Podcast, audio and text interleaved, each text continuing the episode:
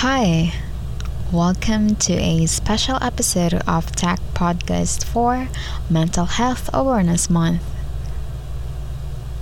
Pag-usapan natin ngayon ang ating emotions and feelings. Since we were children, we've had a roller coaster of emotions. Then, dumating yung pandemic, sobrang nasubukan ng ating emotional stability. Some of us have experienced grief, sadness, anxiety, frustration over losing someone, worrying about finances, worrying about school, at marami pang ibang dahilan. But my question to you is, did you allow yourself to feel your feelings? How did you respond to your emotions? Kapag malungkot ka ba, feeling mo dapat hindi ka malungkot? Kapag masaya ka ba, feeling mo dapat hindi ka masaya? Feeling mo lang ba? Before I tell you how to feel your feelings, you should know that although we use emotions and feelings interchangeably, they are different. Yes, you heard it right. Kung napanood mo yung Disney film na Inside Out, there were 5 emotions: fear, joy, sadness, anger, and disgust. Feelings, on the other hand, can be many, and repressing this can be damaging to ourselves and our relationship with others. Kaya mahalagang hindi natin binabaliwala yung mga nararamdaman natin kasi madami sila at araw-araw nagbabago ito. Our feelings should be understood and heard, at hindi natin dapat isipin na mali na nararamdaman natin ang mga ito. And what we do with our feelings matters.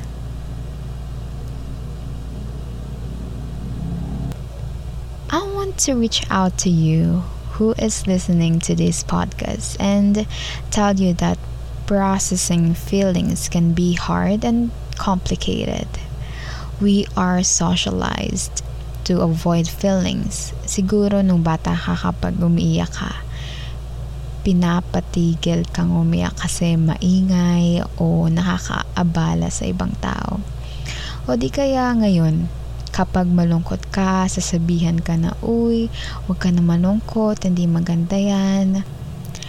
May iba-iba tayong karanasan kung saan hindi natin na-acknowledge o hindi tayo pinayagang i-acknowledge kung ano man ang nararamdaman natin. And I know that some of you have realized that it may have some bad effects. I want to reassure you that it is okay to feel whatever it is you are feeling at this moment, and by allowing yourself to feel your emotions, you are one step ahead from processing them.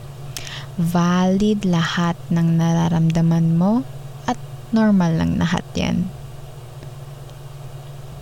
Have you seen the movie Inside Out? Well, I will use it as an example, okay? Basically, it portrays how our emotions and feelings affect our behavior. Riley, the person where we see the 5 emotions is often seen as joyful person because the emotion, joy, is always in charge. Pero nung dumating yung situation na nahihirapan si Riley, joy still wants to lead at hindi nare-recognize ni Riley yung dapat na emotion sa bawat sitwasyon na hinarap niya. The thing is, you don't have to be positive at all time. Kung hindi mo hayaan yung sarili mo na maramdaman yung emotion na dapat mong maramdaman, o di kaya iniiwasan mo sa pamagitan ng panood ng TV shows, paglalaro ng games, pag-iinom, o pagkain ng sobra. Maiipon at maiipon lang yun. At maaaring dumating yung time na bigla ka na lang mag-lash out sa nararamdaman mo. Eventually, in the movie, Riley came to her senses. And guess what? She realized sadness, and this allowed her to feel it and be understood by her parents.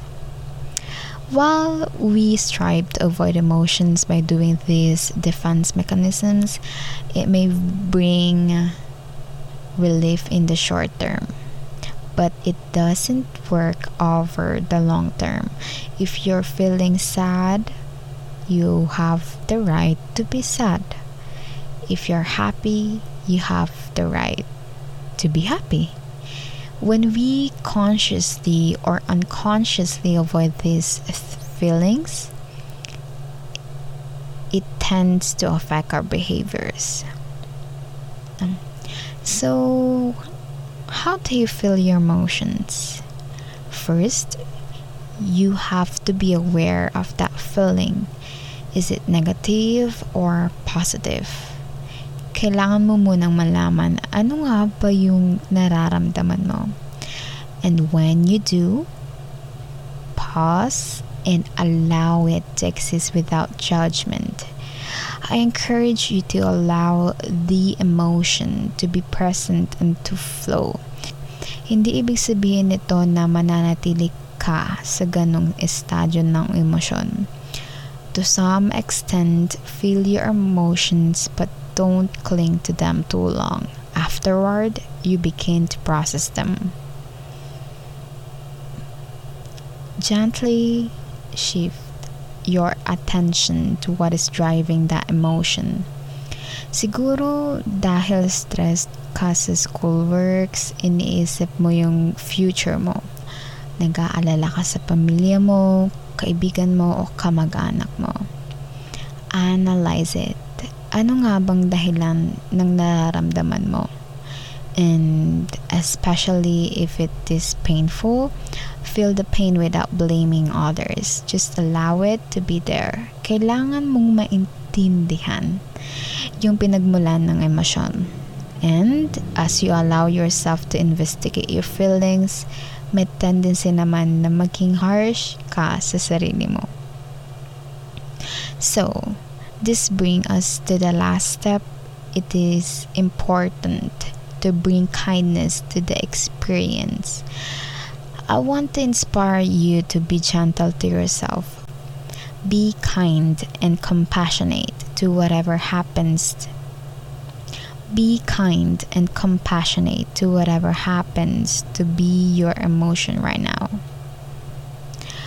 And approach it with love and care. Always remember that.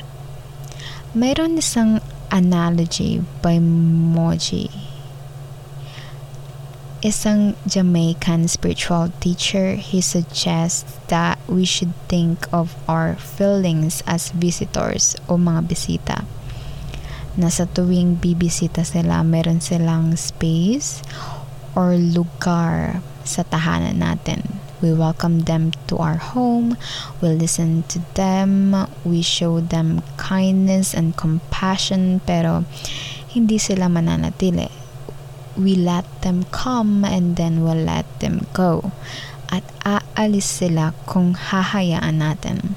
Kailangan lang natin silang tanggapin at maintindihan. The whole process of feeling your emotions is challenging enough, and it can't be perfect all the way.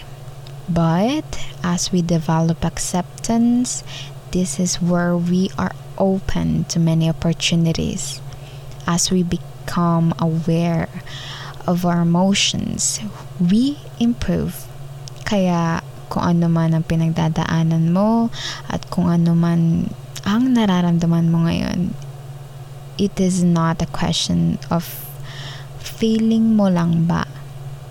It is a statement that tells you, this is what I feel and I should handle it with patience and kindness. So for our listeners for this episode, I would like to take this opportunity to pray for you as well. Dear Heavenly Father, I pray for this person who is listening right now. Lord, I pray that you will guide him, guide her.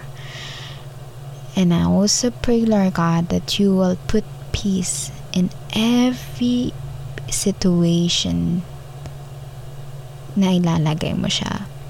And Lord, I pray that every emotions or feelings na madaanan namin, I pray that this will lead us to lesson and revelation, Lord God. And now we also pray, Lord God, that in each season we will gonna fix our eyes on you and put our confidence in you. This is our prayer in the mighty name of Jesus. Amen. So, this is Yuma Computer Society Tech Podcast for Mental Health Awareness Month. Thank you for listening.